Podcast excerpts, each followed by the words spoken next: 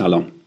به یازدهمین اپیزود از تکاپو خوش اومدیم این اپیزود در آذر ماه 1399 منتشر میشه.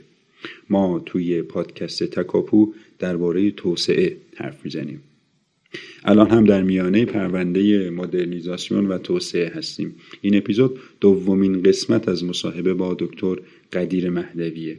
به طور خلاصه بگم که در قسمت پیشین به تجربه نوسازی در ژاپن پرداخته شد. به عنوان یک مستاق ما سراغ ژاپن رفتیم. تاریخچه روند توسعه ژاپن ریشه های تاریخی و عواملی که باعث شدند تا ما الان ژاپن رو به عنوان یک الگوی موفق بشناسیم و به عنوان یک هدف در اذهانمون شکل بگیره و از جمله با عناوینی مثل ژاپن اسلامی. حالا و در ادامه این گفتگو درباره این صحبت می کنیم که چرا با وجود همزمانی برخی تحولات و اصلاحات در ژاپن و ایران میجی. در ژاپن موفق شد موتور توسعه کشورش رو روشن کنه. اما اینجا اقدامات اصر امیر کبیر به اون نتایج نرسید و حتی عاقبت خود امیر کبیر هم به قتل در حمامی در کاشان منتهی شد. خب با این مقدمه بریم سراغ ادامه گفتگوی افشین با دکتر قدیر مهدوی. و پیش از اون هم مونولوگی بشنویم با صدای فرزاد.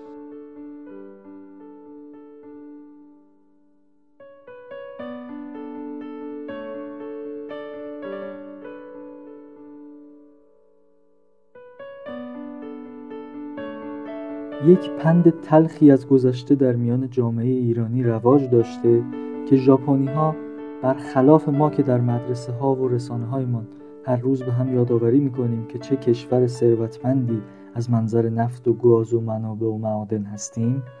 هر صبح با بچه هایشان در مدرسه زمزمه می‌کنند که ما کشور فقیری هستیم و سهم خاصی از مواهب سرمایه گستر زیرزمینی نداریم و مجبوریم که سخت مسئولانه کار کنیم تا کشورمان سربلند شود. یا مثلا سر هر موضوعی که به روحیه جمع گریزمان مربوط می شود به هم یادآوری می‌کنیم. بازی های کودکانه ژاپنی رستگاری جمعی را ترویج می کند و در ایران قهرمانی های فردی را. و بعد دقیقا همین خورده روایت ها را گواه می گیریم که همین ها رج اول دیواری است که در آن سرزمین صاف بالا رفته و یک جامعه توسعه یافته را مهیا کرده و در اینجا کج و سست است. خورده روایت های تحمل برانگیزی که البته پایان قیاس ها نیست. سرنوشت تاریخ توسعه در دو کشور ایران و ژاپن مدام با یک سرآغاز تلخ برای ما و شیرین برای ژاپنیان یادآوری می شود کامیابی میجی و ناکامی امیرکبیر.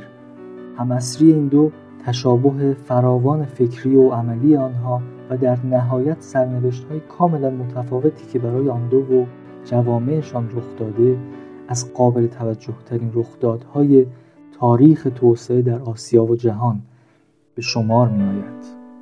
موضوعی که البته هزار توهای پیچیده ای را در خود جا داده تا نشان دهد چگونه ریشه های فرهنگی و تاریخی وقایع سرنوشت ساز علاوه بر آینده های متفاوت خورده روایت های موجود را هم واقعی سازی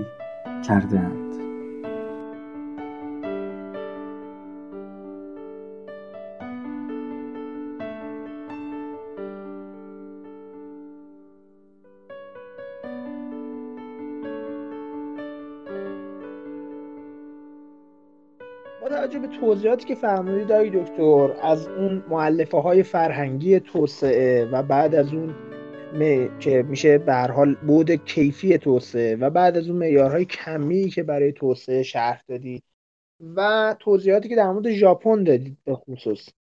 اینکه ژاپنی ها قبل از حتی دوران امپراتور میجی و اصلاحاتشون در دوران توکوگاوا و شگون ها هم زمینه های فرهنگی و نهادی برای توسعه رو داشتند. زمینه هایی از جمله توجه به آموزش توجه به محیط زیست توجه به اینکه مواد خام رو حتی المقدور تا جایی که ممکنه یک کاری روش انجام بدن یه فراوری روش انجام بدن و بعد بفروشن به تولید اهمیت می‌دادن. به هر حال این معلفه های فرهنگی رو داشتند. به عدالت و برابری اهمیت می‌دادند و خب تو عصر میجی هم با توجه به کارهایی که انجام دادن از جمله نهضت ترجمه دعوت از اساتید و معلمان از سراسر دنیای غرب اون روز که دنیای پیشرفته اون روز بوده و احتمام به راه اندازی دانشگاه ها و مدارس در سراسر کشورشون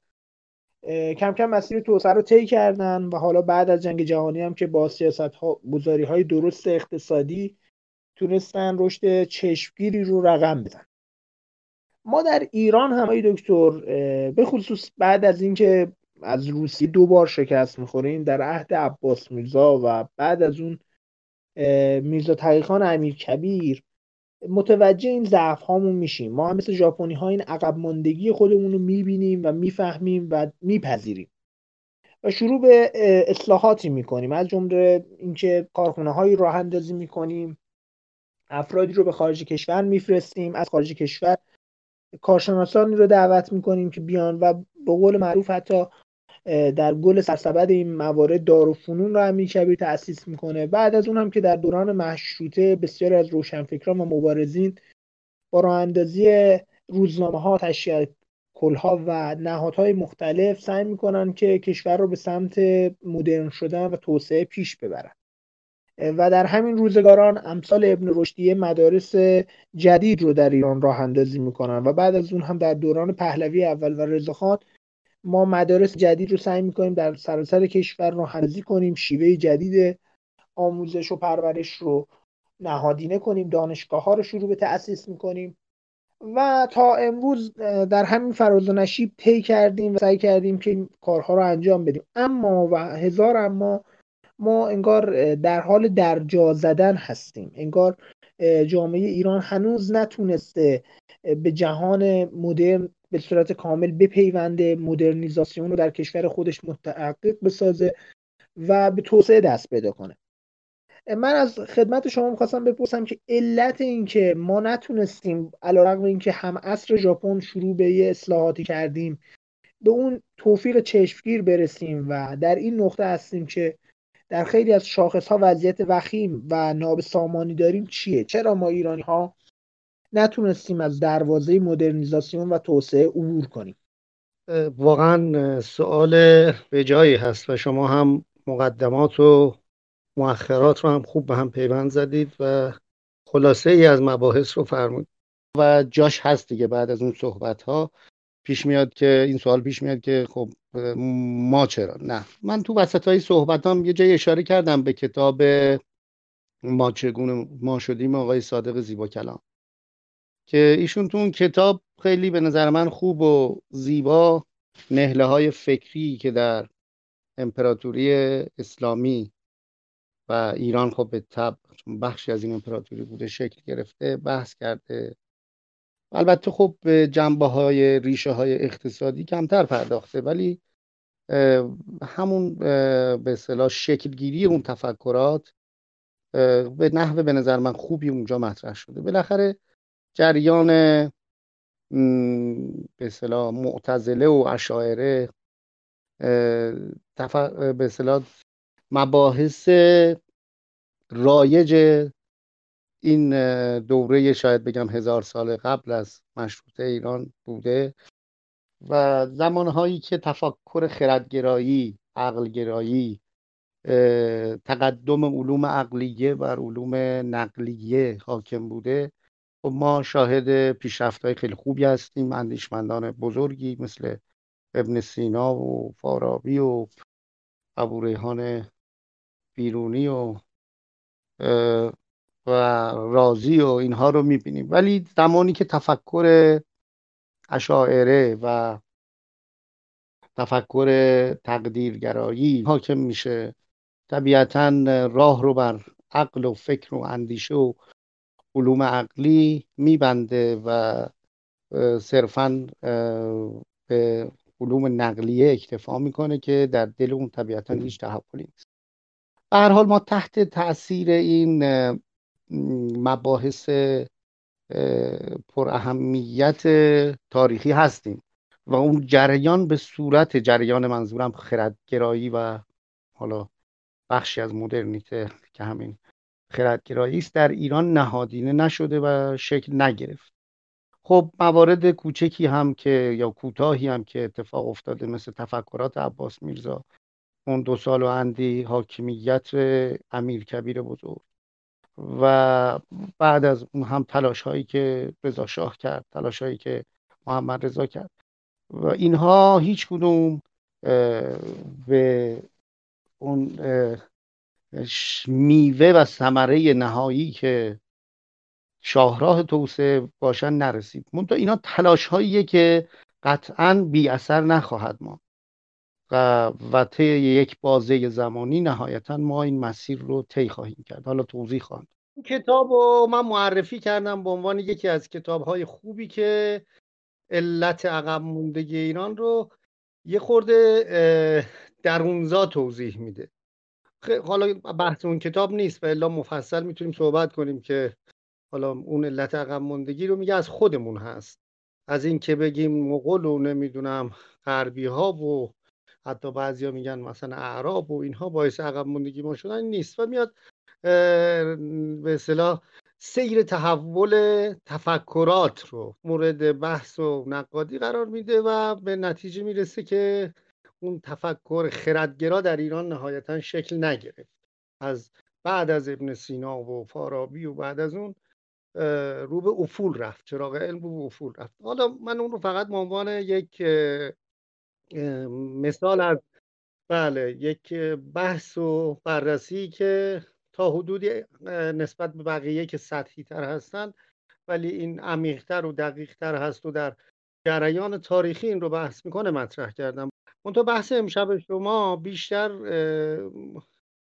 در این زمینه هست که چرا ژاپنیا تونستن پیشرفت بکنن و به اون شرایط برسن و ما نرسیدیم. در حالی که امیر کبیر همزمان بود با میجی و تفکراتشون هم واقعا آنچه که به صورت برونزا ما می‌بینیم تا حدودی شبیه هم بودن. این رو من باز می‌کنم و یه سری مطالبی که فکر می‌کنم خیلی حساس هستند. شاید هم تازگی داشته باشن برای شما. میگم که چرا؟ نظر شخصی بنده است. حالا من ندیدم دیگران از این زاویه بحث کرده باشند. امیر کبیر و میجی خب ابتدا هر دو یک سلوک و روش رو برای توسعه کشورشون انتخاب کردن. میجی خب به توفیق رسید و کشورش رو پیشرفته کرد و امیر کبیر ناکام موند و بعد از کمتر از سه سال به تیغ شمشیر سپرده شد و اعدام شد و حالا به اون نحوی که تو حمام فین اتفاق افتاد. من فکر می‌کنم یه مطالعه اجمالی بکنیم.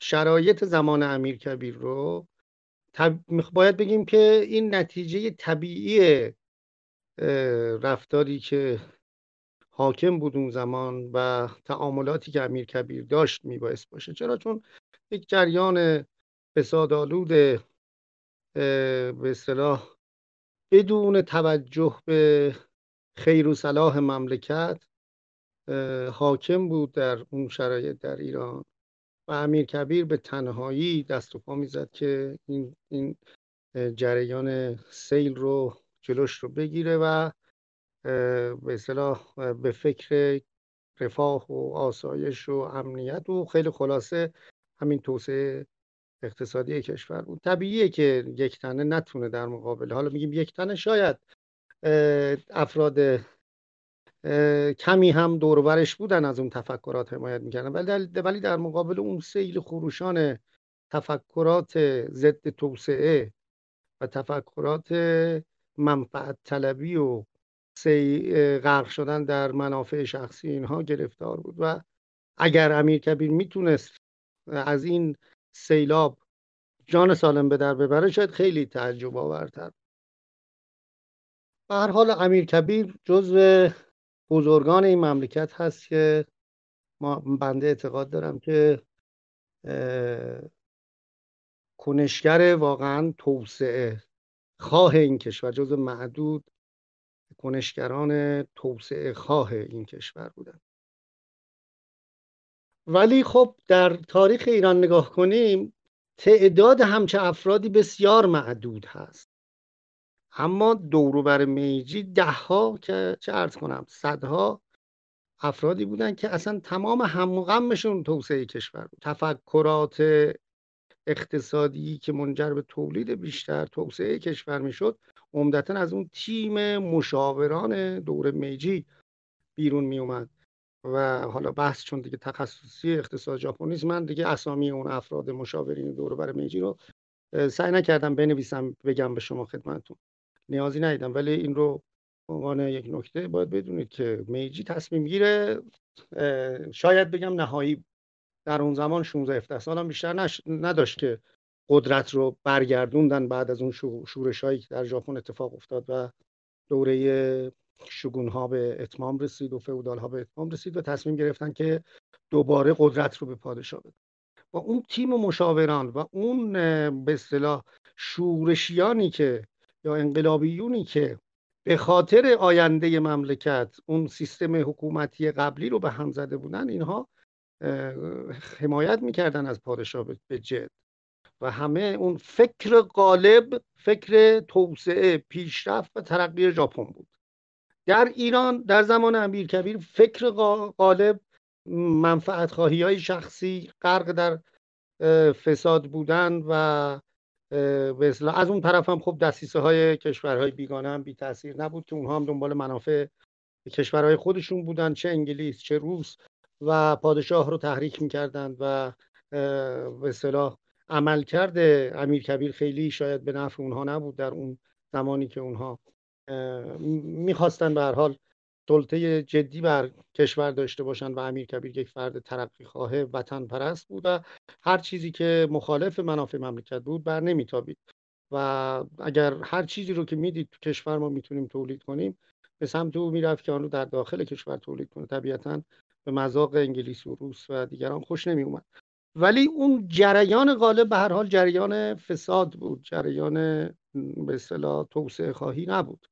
و طبیعی بود که در این جریان امیر کبیر نتونه مقاومت به هر حال ما باید توجه داشته باشیم که توسعه یک امر بسیار زمانبر هست و فقط با ظهور و بروز چند آدم در سطح امیر کبیر در حالی که تفکرات توسعه خواهی نهادینه نشده باشه کشور به جرگه حرکت در مسیر توسعه خواهی به پیوند. و قبلا هم توضیح دادم تو سوالات قبلی. در ژاپن بالاخره تفکرات غالب در به اصطلاح بین مردم تفکرات تولید محور و توسعه خواهی بود. همون نکاتی هم که شما اشاره فرمودید.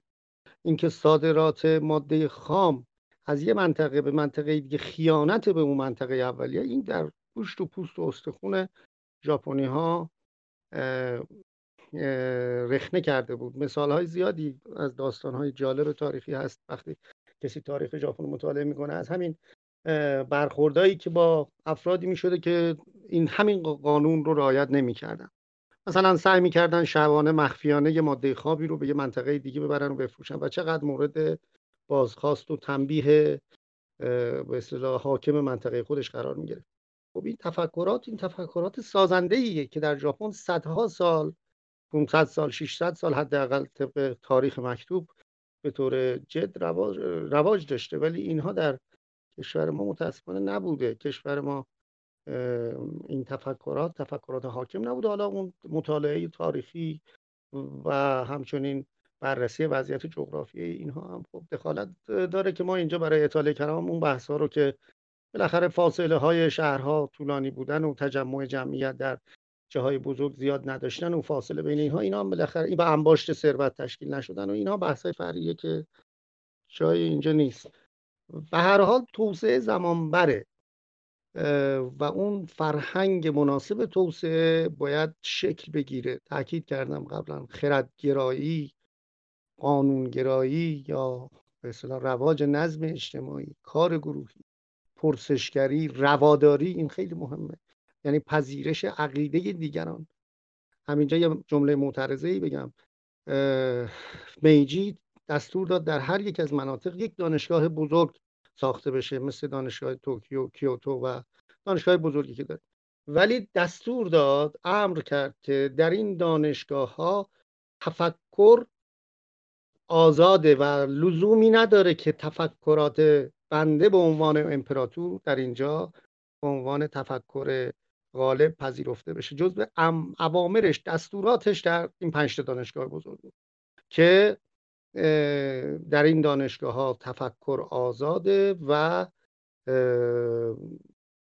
تفکر رایج و تفکر حاکم بر کشور که تفکر مربوط به امپراتور هست به هیچ وجه نباید در این محیط های دانشگاهی بیچون و چرا پذیرفته بشه. این خیلی دستور مهمیه. این یعنی همون رواداری یعنی پذیرش عقیده دیگران و اینکه اعتقاد داشته باشی که ممکنه دیگران حق باشن.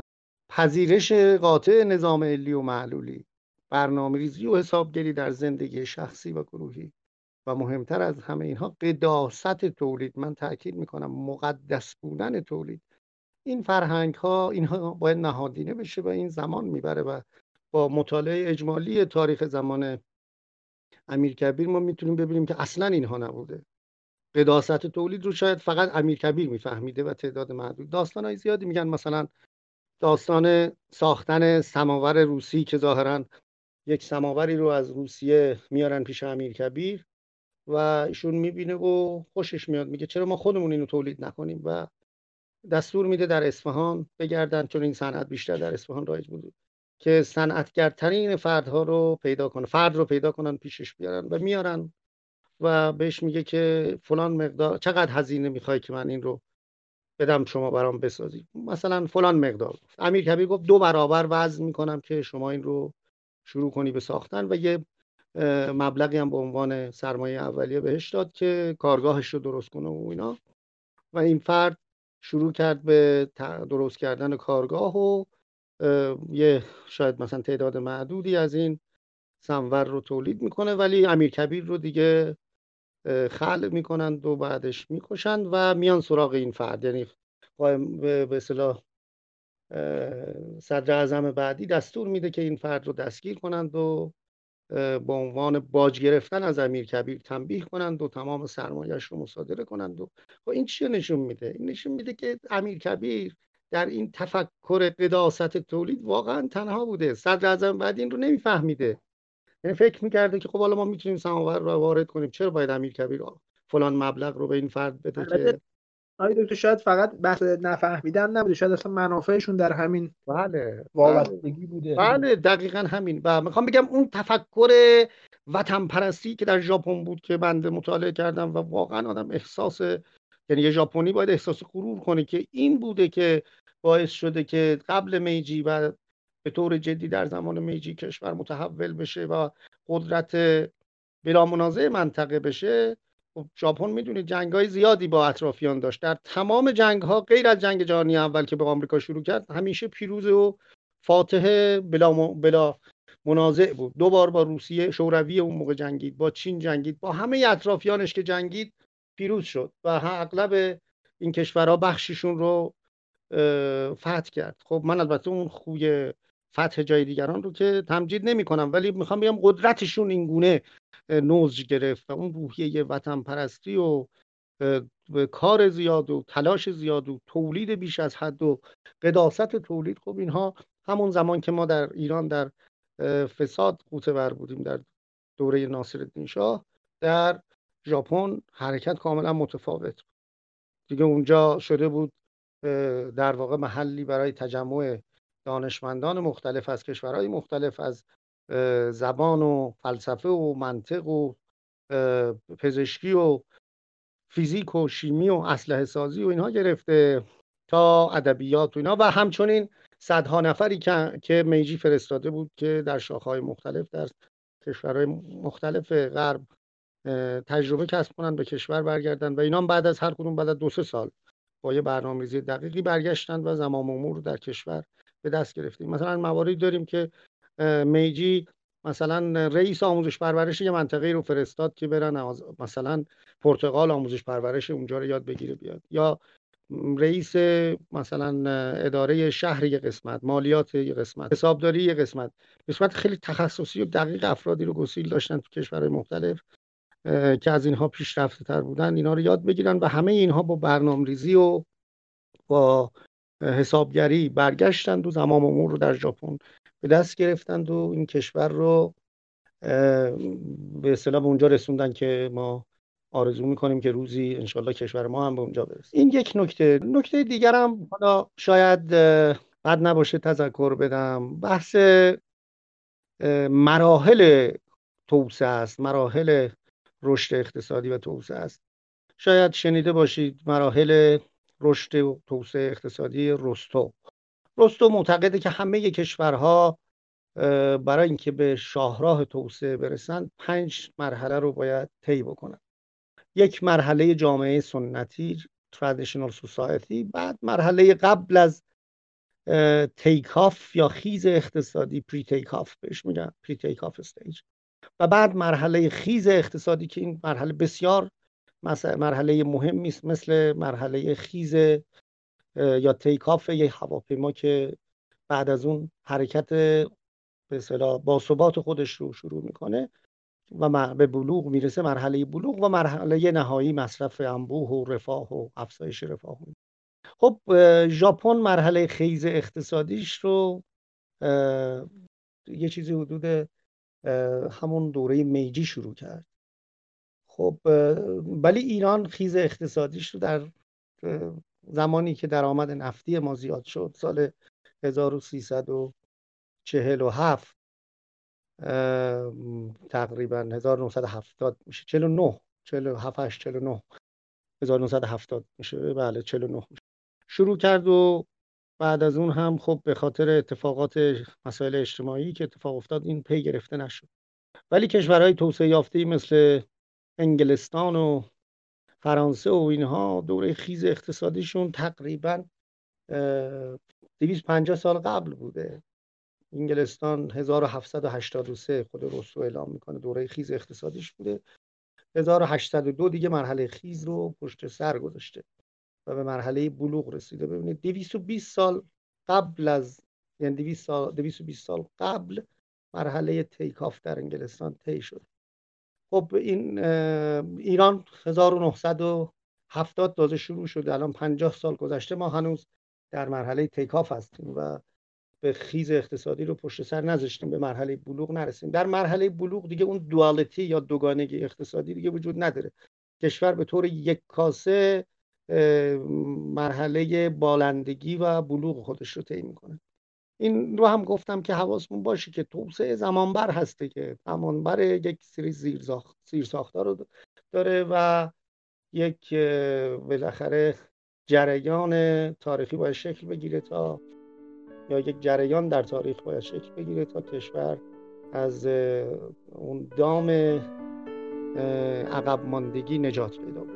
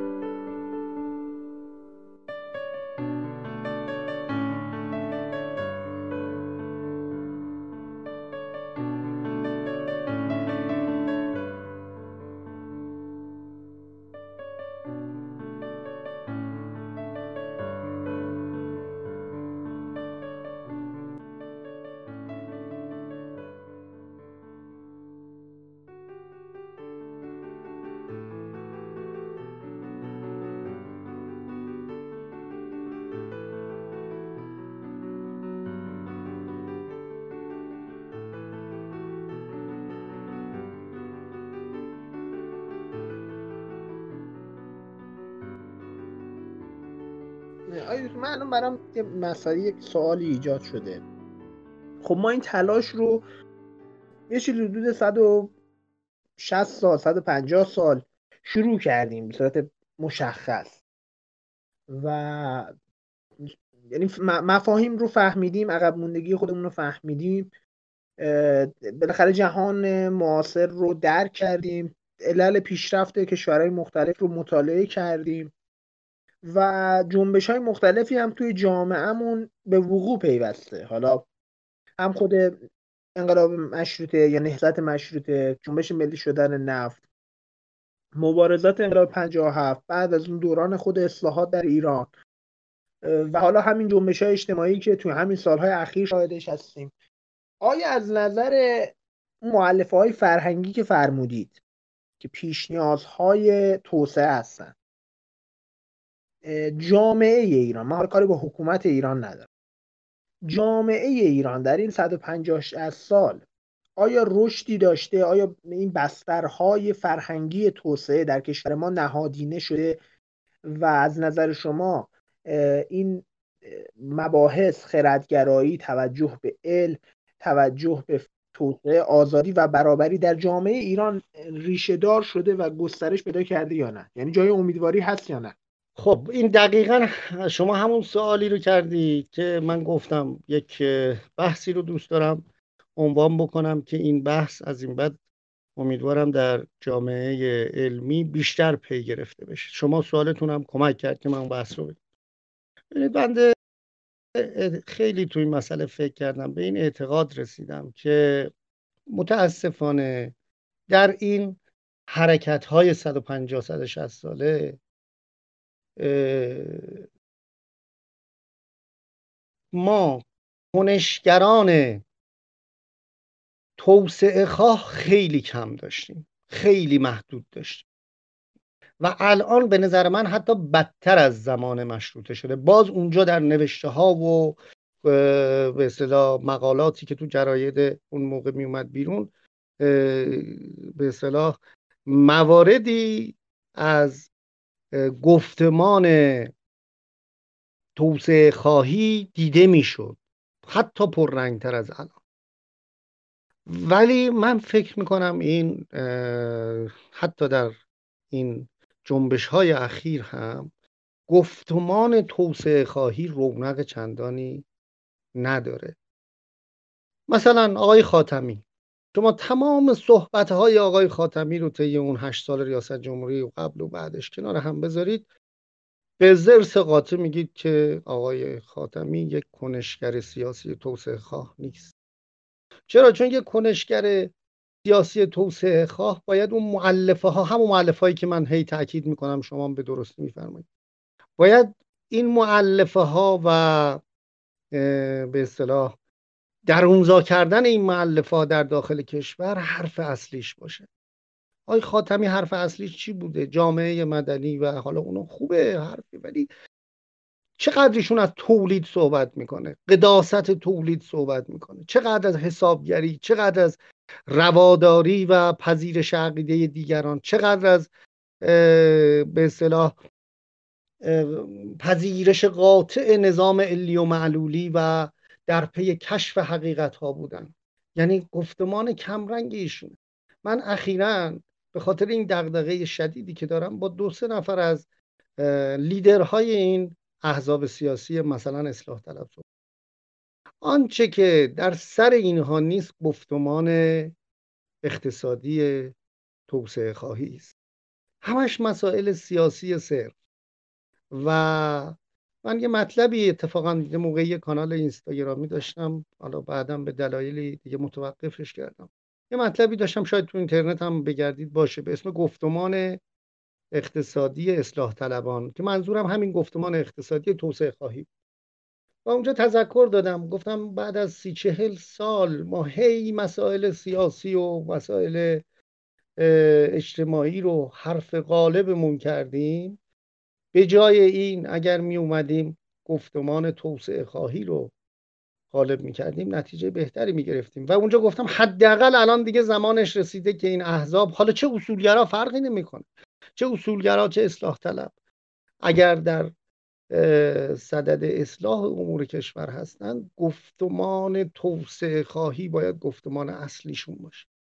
یه مطالعه در تاریخ غرب و همون مباحث بعد از قرون وسطا و دوران روشنگری و دوران به اصطلاح رواج خردگرایی و عقل رو بر منصب قدرت نشوندن و اینها رو مطالعه بفرمایید. اونجا همیشه گفتمان غالب گفتمان توسعه خواهی بوده. این مسائل سیاسی و اجتماعی پس از اون اومده. کشور وقتی تولیدش زیاد شده رونق گرفته مباحث سیاسی و اجتماعی هم هم ارز یا بعد از اون مورد اصلاح واقع شده. دقت بفرمایید غربی ها به حدی تو این مسائل حریص بودن رفتن آمریکا رو کشف کردن استرالیا رو کشف کردن. همه جا دنبال چرا اصلا صنعت کشتی ایرانیشون رونق گرفت؟ چون می‌خواستن خب کشف کنن دنبال ثروت بودن دنبال علم بودن دنبال منابع جدید بودن. متوجه متوجه صحبت من شدید؟ گفتم این گفتمان باید غالب باشه بشه آقای مهندس. نیست. الان اصلاح طلبان بله، بله. گیجن تو این مسئله. نمی‌فهمم. من میگم من با دوست از این لیدرها صحبت کردم. اصلا اینا فکر می‌کردم من یه حرف بیخودی دارم می‌زنم. و ولی بقیده من بله بفرم خب من یه بفرم یه انقلتی به حرفتون دارم های دکتر. خود همون اروپا که میفرمایید قبلش چند انقلاب بزرگ سیاسی اتفاق افتاده بود. یعنی قبل از اینکه اصلا این توسعه اقتصادی شروع کنه به شکوفا شدن ما انقلاب شکومند انگلستان رو داریم انقلاب کبیر فرانسه رو داریم انقلاب 1848 تو سراسر اروپا رو داریم. یعنی این انقلاب های سیاسی هم بوده. یعنی به خصوص که ما خیلی از مشکلات اقتصادیمون مشکلات سیاسی هست نه نه من نمیگم یعنی ما الان هم خب نه در اروپا و غرب قبل از این آها این جریانی که من میگم شکلی. اتفاقا همین این معید میگن مرحبا به ناصرنا این معید حرف بنده است. این بحثی که من مطرح می‌کنم مال بعد از دوره رنسانسه.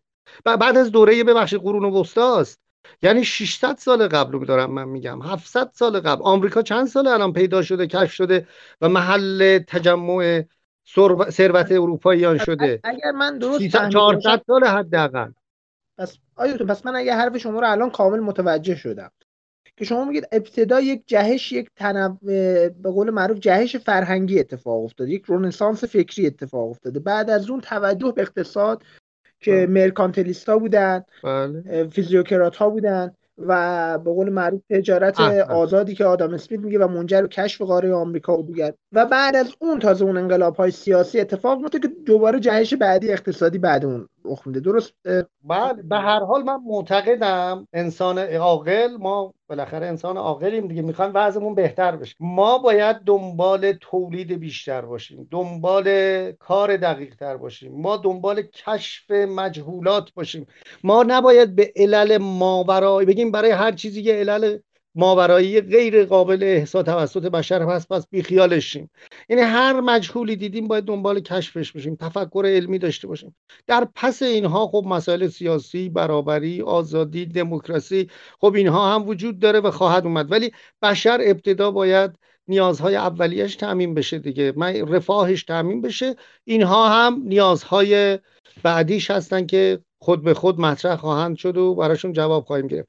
من اون نکته نکته خدمتتون گفتم شاید تازگی داشته باشه. همین بحثی که ما بیایم الان در دل این گروه هایی که هست حالا چه اصولگرا چه اصلاح طلب نهله های مختلف گفتمان غالب رو گفتمان اقتصادی و توسعه خواهی باید بکنیم. مثلا اینا بحثاشون سر این باشه که چه سیاستی اتخاذ کنیم که تولید کشور بیشتر بشه. چه سیاستی چه سیاستی رو اتخاذ کنیم؟ ارتباطمون با دنیا چگونه بشه که رفاهیات مردم بیشتر بشه ارزش افزوده بیشتر بشه درآمد کشور بیشتر بشه. این بحثا بحثا باید اینجوری جریان داشته باشه. یعنی به جای اینکه گروه های سیاسی سر مسائل به نظر من درجه دوم سر کله همدیگه رو بزنن و اینها باید گفتمان غالب بشه. این اعتقاد شخصی است. یعنی میگم اون بخشی که از حتی دوران مشروطه ممکن عقبتر باشیم همین مسائله.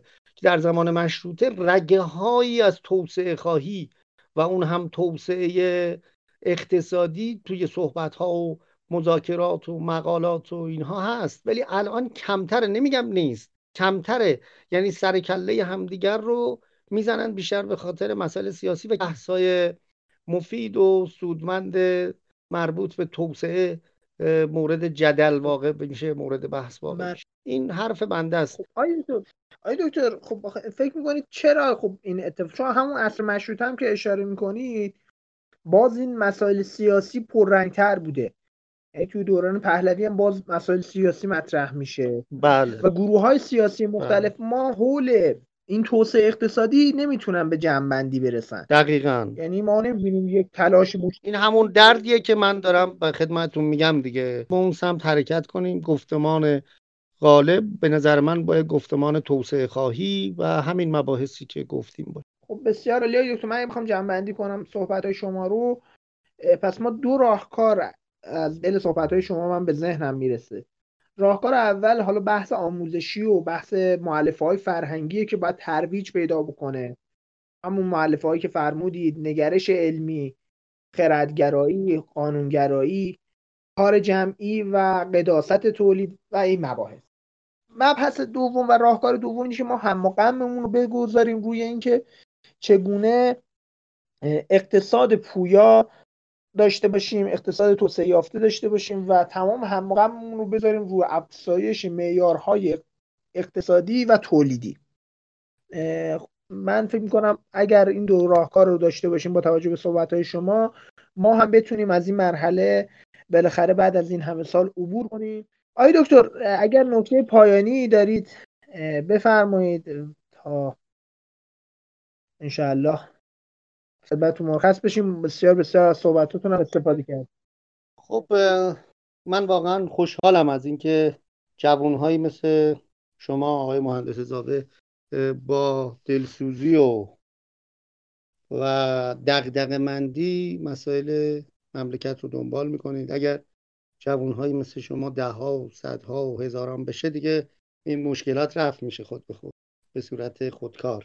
ممنون لطفتون. امیدوارم که گفتمان توسعه خواهی گفتمان غالب کشور بشه و این بحث و جدل ها به جای اینکه سر مسائل فرعی باشه سر مسائل راهکارهای تولید بیشتر راهکارهای خردگرا ترفه کردن و و اینکه چگونه ما مسائل و مشکلات عدیده کشور مثل بانک و بورس و بیمه و مالیات و اینها رو روش بحث بکنیم و عمل کنیم. بحث ها بیشتر تو این زمینه ها در میان احزاب و نهله ها رواج پیدا کنه و ما بتونیم روش های کاراتر و کارآمدتر رو برای اداره مملکت از دل این منازعات و بحث ها در بیاریم به جای منازعات سیاسی غیر مفید امیدوارم که کشور روزی بشه که جزو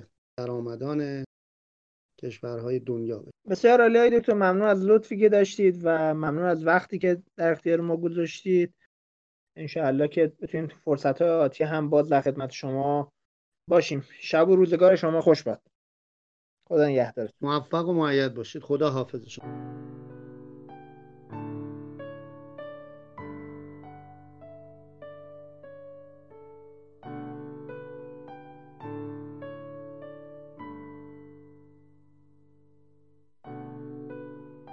خب عزیزان قسمت دوم و پایانی از گفتگوی افشین با دکتر مهدوی رو شنیدیم. امیدوارم که این مطالب براتون مفید بوده باشه.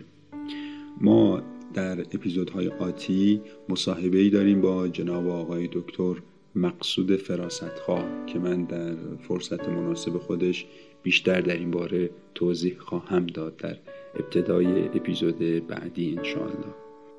ما در صفحات مجازیمون در تلگرام و اینستاگرام مطالب تکمیلی و جذابی رو سعی می‌کنیم که منتشر بکنیم در ارتباط با توسعه. اونجا رو هم می‌تونید دنبال بکنید و با ما در ارتباط باشید خب دیگه مراقب سلامت جسم و روان خودتون در این روزگار و این روزها باشین. ایام بکام. خداحافظ.